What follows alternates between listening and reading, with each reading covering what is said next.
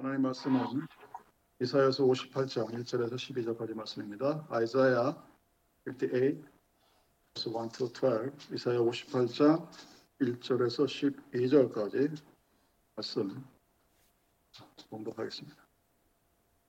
크게 외치라 목소리를 아끼지 말라 내 목소리를 나팔같이 높여 내 백성에게 그들의 허물을 야곱의 집에 그들의 죄를 알리라 그들이 날마다 나를 찾아 나의 길 알기를 즐거워함이 마치 공의를 행하여 그의 하나님의 규례를 저버리지 아니하는 나라 같았어. 의로운 판단을 내게 구하며 하나님과 가까이 하기를 즐거워하는도다.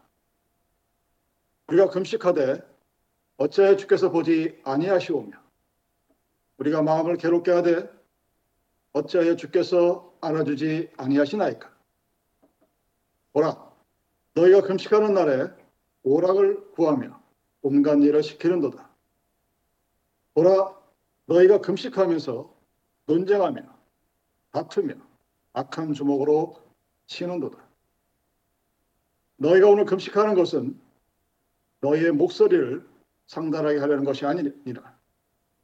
이것이 어찌 내가 기뻐하는 금식이 되겠으며 이것이 어찌 사람이 자기의 마음을 괴롭게 하는 날이 되겠느냐.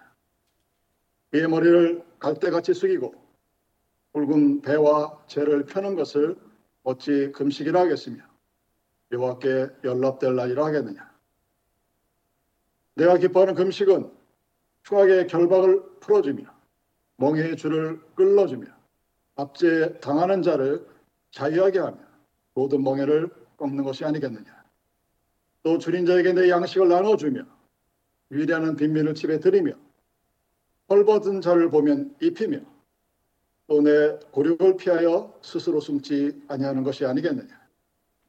그러면 내 빛이 새벽같이 비칠 것이며 내 치유가 급속할 것이며 내 공의가 내 앞에 행하고 여호와의 영광이 내 뒤에 호위하리니 내가 부를 때에는 나 여호와가 응답하겠고 내가 부르짖을 때에는 내가 여기 있다 하리라. 만일 내가 너희 중에서 멍에와 손가락질과 허망한 말을 제하여 버리고 줄인 자에게 내 심정이 동하며 괴로워하는 자의 심정을 만족하게 하면 내 빛이 흑암 중에서 떠올라 내 어둠이 낮과 같이 될 것이며 여호와가 너를 항상 인도하여 메마른 곳에서도 내 영혼을 만족하게 하며 내 뼈를 견고하게 하리니 너는 물단 물된 동산 같겠고 물이 끊어지지 아니하는 샘 같을 것이다. 내게서 날 자들이 오래 황폐된 곳들을 다시 세울 것이며 너는 역대에 파괴된 기초를 쌓으리니 너를 걸어 무너진 데를 보수하는 자라 할 것이며 이를 수축하여 거할 곳이 되게 하는 자라 하리라. 아멘. 이사야의 저자는 포로 후기의 공동체가 어떤 모습이어야 되는가를 말하고 있습니다. 이사야는 민족의 공동체의 모습보다는 하나님의 잘못을 회개하고 하나님의 뜻을 순전한 마음으로 따르는 사람들의 모임으로 자신이 원하고 하나님이 바라는 공동체의 모습을 보여주고 있습니다. 이사야가 중요시하게 여기는 것은 공동체 안에 거하시는 하나님의 모습입니다. 이 본문을 통해서 이사야 선지자는 우리가 흔히 저지르기 쉬운 범죄 또는 잘못을 지적하고 있습니다. 그것이 무엇이냐? 나의 뜻을 하나님의 뜻으로 오해하는 것입니다. 그리고 나의 의를 드러내기 위해서 하는 행동을 마치 하나님의 의를 드러내는 것이냐 하는 그러한 실수를 본문이 지적하고 있습니다.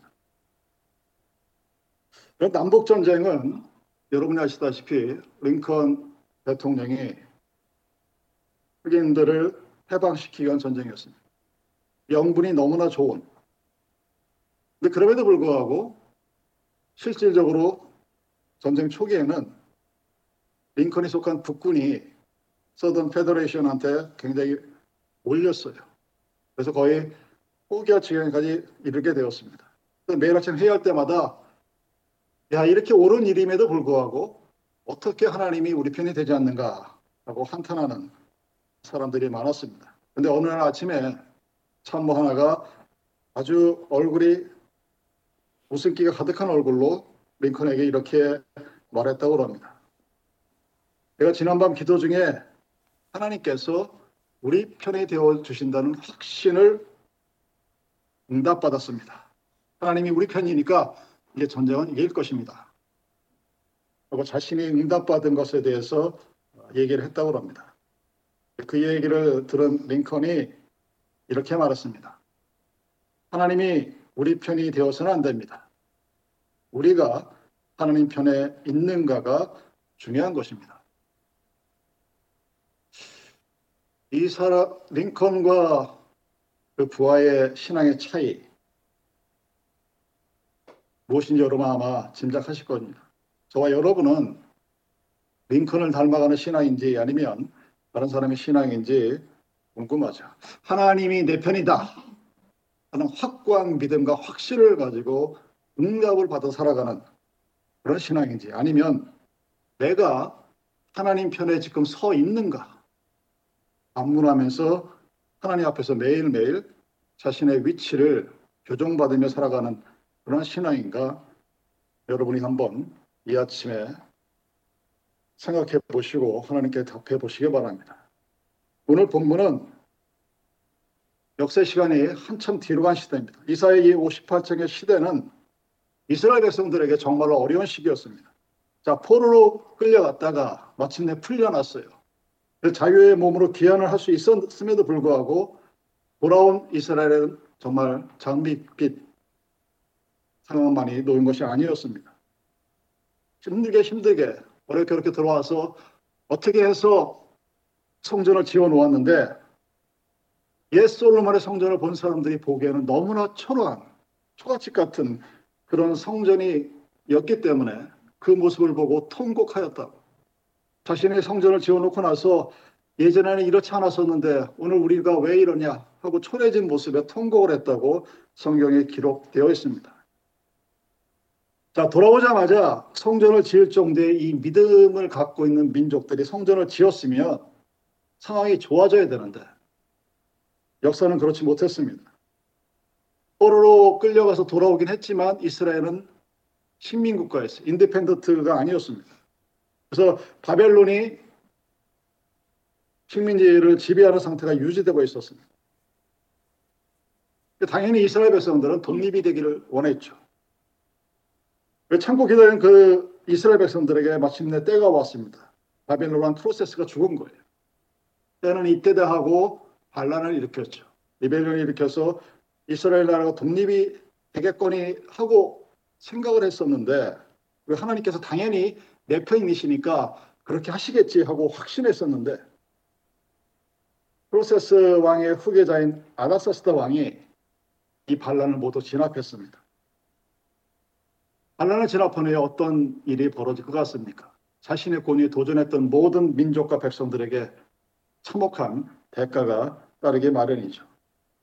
당연히 이스라엘 백성들도 그 반란에 동참했다가 지는 바람에 전쟁에 졌으니 경제적으로 정치적으로 상황은 점점 더 어렵게 변했습니다.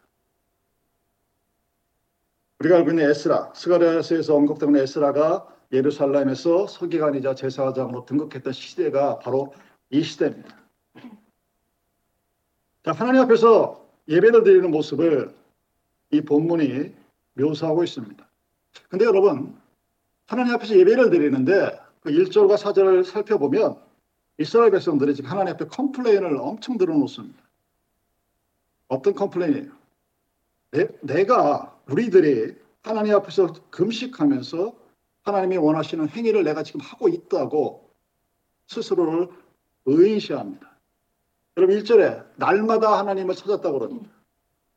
이 무슨 얘기냐면 날마다 하나님의 성전에 가서 예배 드렸다는 얘기예요.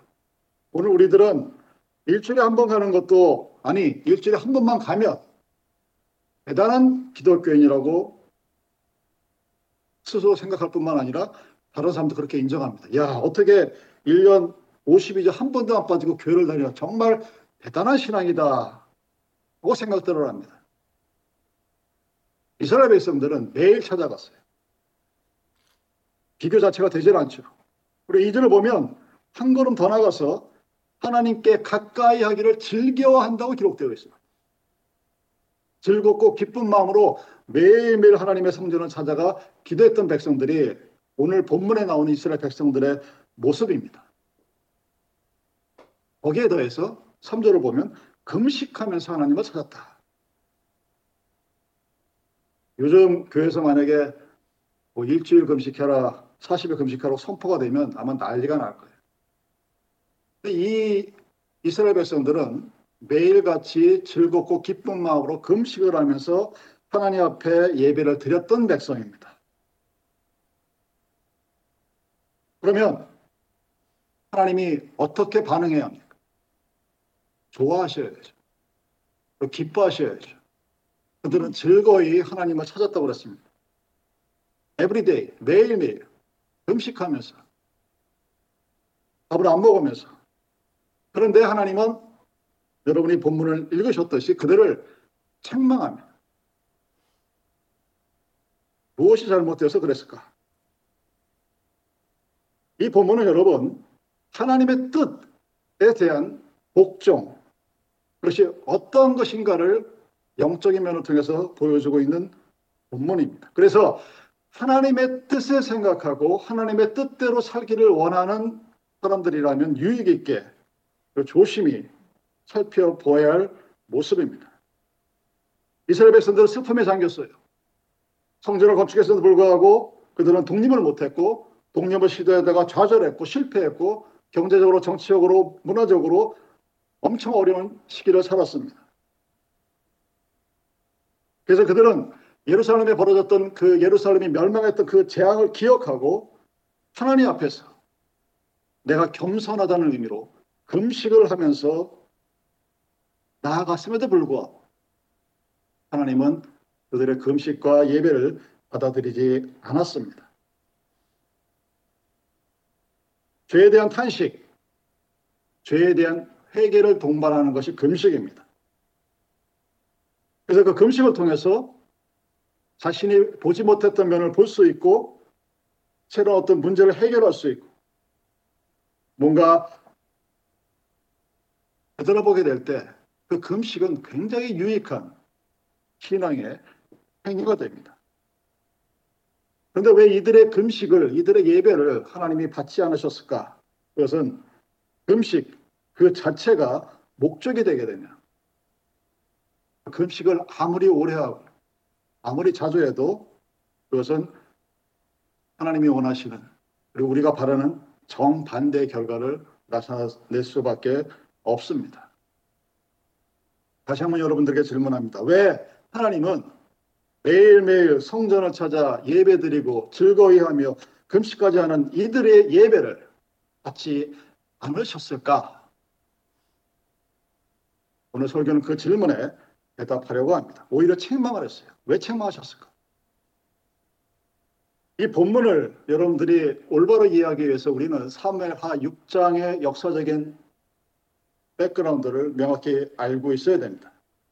사무엘하 6장은 이스라엘의 왕이 된 다윗이 예루살렘을 떠난 하나님의 법궤를 다시 예루살렘으로 묘사하기 위해 적혀둔 장면입니다. 사무엘의 6장을 보면 여러분 정말 대단하지 않을 수가 없어요. 하나님의 법궤를 모시기 위해서 군대가 동원됩니다. 이스라엘 군대가 동원이 되고 정말 요즘으로 치면 거대한 퍼레이드가 경험한 그런 영화적으로 봐도 엄청난 시너리를 준비하고 있는 그런 모습입니다. 그리고 다윗이 준비한 것이 무엇입니까? 새 수레를 준비합니다. 그런데 결과가 어떻게 벌어지느냐? 새 수레를 준비해서 하나님의 괴를 말씀이 들은 그 언약궤를 아주 정성스럽게 수레 위에 올려놓았는데 결과는 처절한 실패로 끝납니다. 그 수레를 물던 우사가 갑자기 날뛰는 소들로 인해서 언약궤가 떨어지려고 하자 언약궤를 붙여보려고 했다. 그 자리에서 죽었습니다. 우사는 사실 잘못한 것이 없어요. 그런데 무엇 때문에 그는 하나님의 노를 발하게 되고 그 자리에서 죽음을 당한다는 그런 엄청난 잘못을 하나님께 저질렀다는 얘기입니다. 많은 사람들이 이 부분을 바라보면서 이해할 수 없는 하나님이라는 모습으로 특히 그 정통에서 벗어난 이단들이 주장을 합니다. 하나님이 이렇게 괴팍한 하나님이야. 하나님은 정말 이상한 하나님이야. 언약계가 얼마나 소중하다고 사람의 생명보다 더 소중한가 하는 식으로 하나님을 돌려칩니다. 그리고 비방을 합니다. 그래서 우리는 이 하나님의 행동을 이해할 수 없다고 인간의 한계를 뛰어넘는 그런 하나님이라고 그냥 치부해 버립니다. 네, 여러분 사실 잘못은 우사가 한 것이 아니죠. 우사의 한 행위는 언약계를 바라본 자가 언약계가 땅에 떨어질까봐 자연스럽게 한 행동일 수도 있습니다. 정작 잘못은 누가 했느냐? 다윗이 한 것입니다. 왜 다윗이 잘못했느냐? 하나님의 뜻과 다윗의 뜻이 맞지 않았기 때문입니다. 서로 충돌했어요. 그럼 하나님이 법계를 옮기는 방법에 대해서 자세하게 정해 놓으셨죠. 모세경을 통해서 하나님의 법계가 움직일 때는 항상 그 앞에 제사장들이 앞에 서고 레인들이 그것을 어깨에 메고 그렇게 말씀을 옮기라고 그랬습니다. 십계명에 들어 적혀져 있는 그 돌판에 언약계를 옮기라고 기록이 되어 있습니다. 기록이 되었다는 의미는 하나님의 명령입니다. 명령은 따르면 되는 거예요. 그런데 다윗은 자신이 생각하는 방식대로 자신의 방법대로 하나님의 괴를 옮기고자 했습니다. 다윗이 살았던 그 시대의 수레라는 것은 소각하는 수레는 아마 가장 좋은 운송 수단이었을 것입니다. 요즘으로 치면 최고급 리무진이었을 거예요. 자신이 능력이 되고 힘이 있고 돈이 있으니까 하나님의 말씀을 내가 리무진에다 태우겠다. 그걸 어떻게 사람의 어깨에 메고 걷느냐 하고 생각할 수는 있었을 것이죠.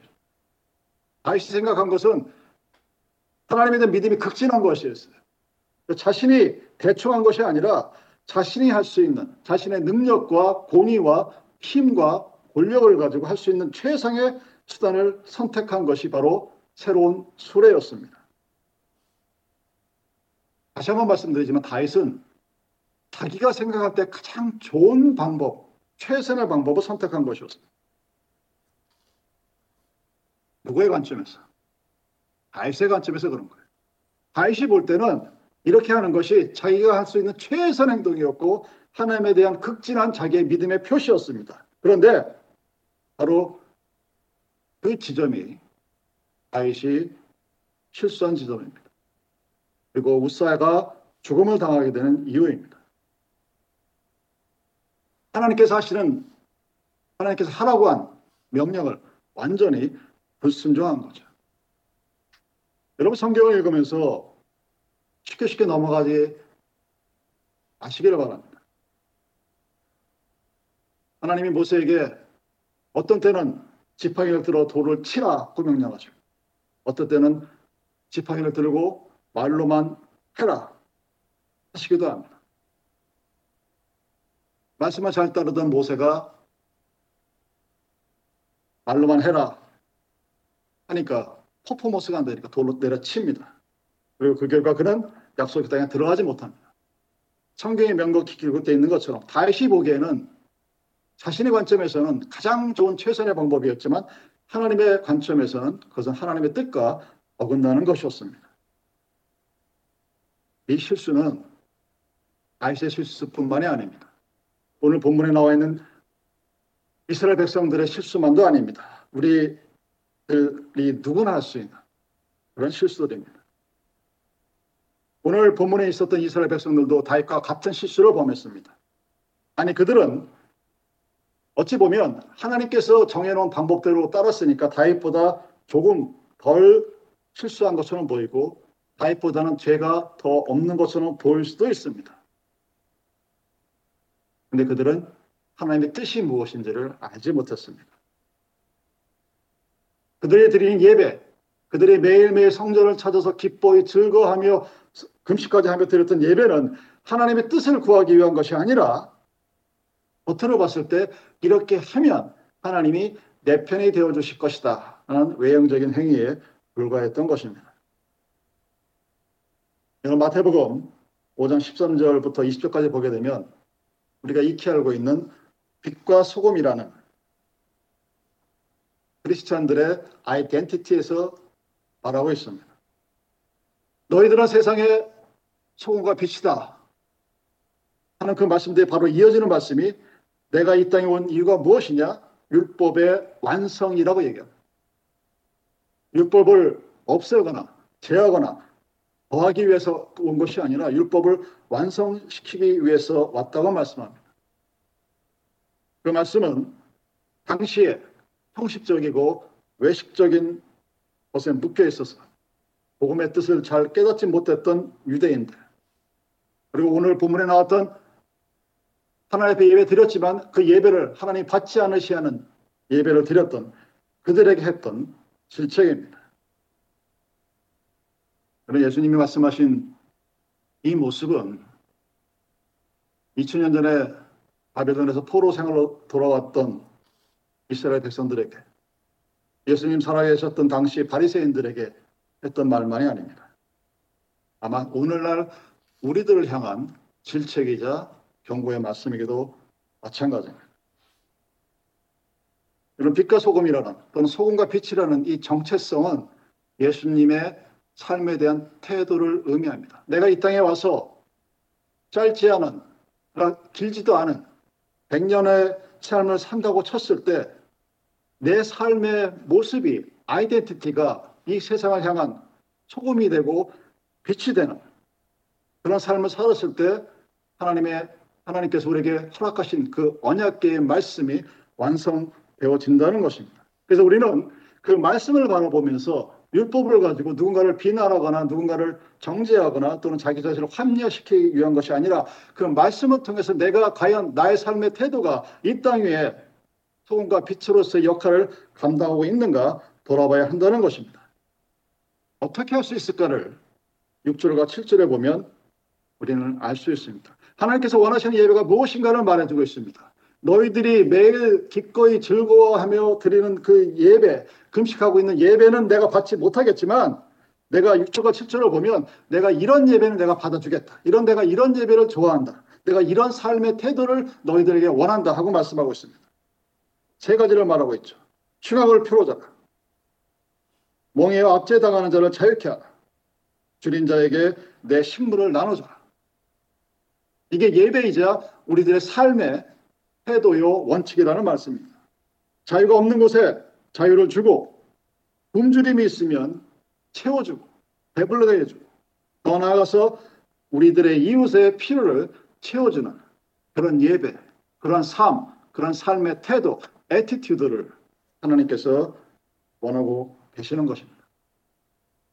여러분, 만약 이 지구상에 있는 교회 중에 이런 예배를 드리는 교회가 10%, 11조처럼 10%, 10%나 아니면 뭐 몇 프로만 있어도 이 세상은 정말 살기 좋은 그런 세상이 될 거예요. 남이 왜 안 하냐 물을 필요 없습니다. 내가 속한 공동체, 하나님께서 세우신 교회가 이 땅 위에서 6절과 7절에서 말씀하시는 것처럼 자유가 없는 곳에는 자유를 주고 굶주리는 곳에는 음식을 주고 이웃의 필요를 채워주는 그런 공동체의 모습으로 이 땅에 서 있다면 이 세상은 살만한 나라가 될 것입니다. 왜냐하면 그것이 하나님께서 천국에서 우리에게 주시겠다고 하신 그 모습의 그림자 같은 모습이기 때문입니다. 그래서 여러분들이 항상 하시는 항상 하는 말이지만 이 땅 위에서 하나님의 은혜를 모르고 하나님과 함께하는 삶을 살지 못하면서 나는 하나님을 믿었다는 그 이유 한 가지는 내가 천국에 간다는 거의 사기성에 가까운 복음에 여러분들이 오늘 하루를 헛되이 보내지기 바라 헛되이 보내지 마시기 바랍니다. 교회가 그러면 공동체가 그러면 정말 좋은 세상이 될 텐데 그렇지 못한 것이 현실이죠. 왜?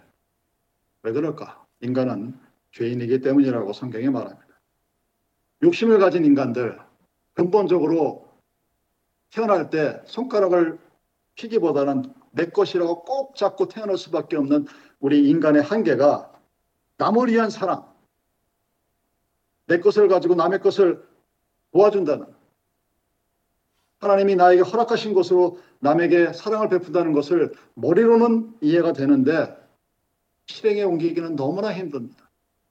소리 하는 일을 왼손이 모르게 하는 것은 알겠는데 그렇게 하자니 내가 너무 화가 나는 거예요. 사람들이 자기를 알아주지 못하니까. 그래서 고린도전서 2장 1절과 10절을 보면 성령이 너희와 함께 있어야 하는 이유가 무엇인가를 설명하고 있는 것입니다. 오늘 우리가 하나님의 말씀을 외우고 알아듣고 이해한다 할지라도 성령이 없으면 성령의 도우심이 없으면 우리는 하나님의 참 뜻을 깨달을 수 없습니다. 오직 성령이 있어야만 하나님께서 원하시는 뜻을 알 수가 있게 됩니다. 성령이 없으면 우리는 나의 뜻을 하나님의 뜻이라고 생각하는 다윗과 같은 무사와 같은 이스라엘 백성들과 같은 그런 실수를 저지를 수밖에 없는 것입니다. 성령 하나님이 아니고서는 우리는 하나님이 원하시는 예배를 드릴 수가 없다는 것입니다. 십자가에서 돌아가시고 사흘 만에 부활하셔서 우리에게 나타나신 그 예수의 은혜와 사랑 그것이 없이는 우리는 하나님의 뜻을 깨닫거나 행할 수가 없게 됩니다. 그래서 나의 뜻과 나의 믿음과 나의 확신을 가지고 하나님이 내 편이다 하는 신앙에 만족하는 것입니다.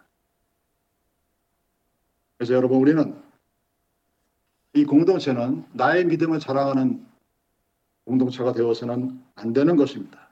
나의 행위가 나의 믿음이 나의 확신이 나의 응답이 사람들로부터 칭찬받는 것이 아니라 나를 통해서 행하시게 하시는 그 행위를 통해 하나님이 영광 받으시고 예수님의 은혜와 사랑에 감사하는 삶의 태도로 이 땅에 내가 살아가는 삶의 모습의 궁극적인 목적이 어둠 있는 곳에 빛을 비치고 떠가져가는 세상의 소금 같은 소금과 빛의 정체성으로서의 삶을 살아가야 하는 것입니다. 그래서 우리 크리스찬은 하나님 앞에 이렇게 고백할 수밖에 없습니다. 하나님, 저 혼자는 할 수 없습니다. 만약 여러분이 목사님은 믿음이 없으시고 나는 믿음이 충만해서 나는 할 수 있다고 생각한다면 너는 못하지만 내 믿음을 가지고 내 능력을 가지고 내 권능을 가지고 하나님이 나에게 축복하셔서 내게 주신 수많은 것들로 내가 할 수 있다고 생각한다면 그렇게 생각하는 것은 자유인데 예수님은 곳에 안 계십니다. 내가 할 수 있다고 생각하는 곳에 하나님은 함께하지 않습니다. 오직 우리는 부활하신 예수가 내 속에 계실 때 하나님의 뜻을 행할 수가 있게 되는 것입니다. 비록 나의 뜻과 하나님의 뜻이 완전히 서로 다를지라도 하나님의 뜻을 따라갈 수가 있습니다. 오직 예수가 나에게 주는 우리들에게 주는 은혜가 있을 때 가능한 일이에요. 그 은혜가 오늘 함께 예배드린 저와 우리 성도님들 모두가 받을 수 있는 하나님의 충만한 은혜가 되기를 간절히 바랍니다. 모든 지각에 뛰어난 우리 주 예수 그리스도의 은혜가 너희 마음과 생각과 행동을 지키시기를 원합니다. 아멘. 그러시겠습니다.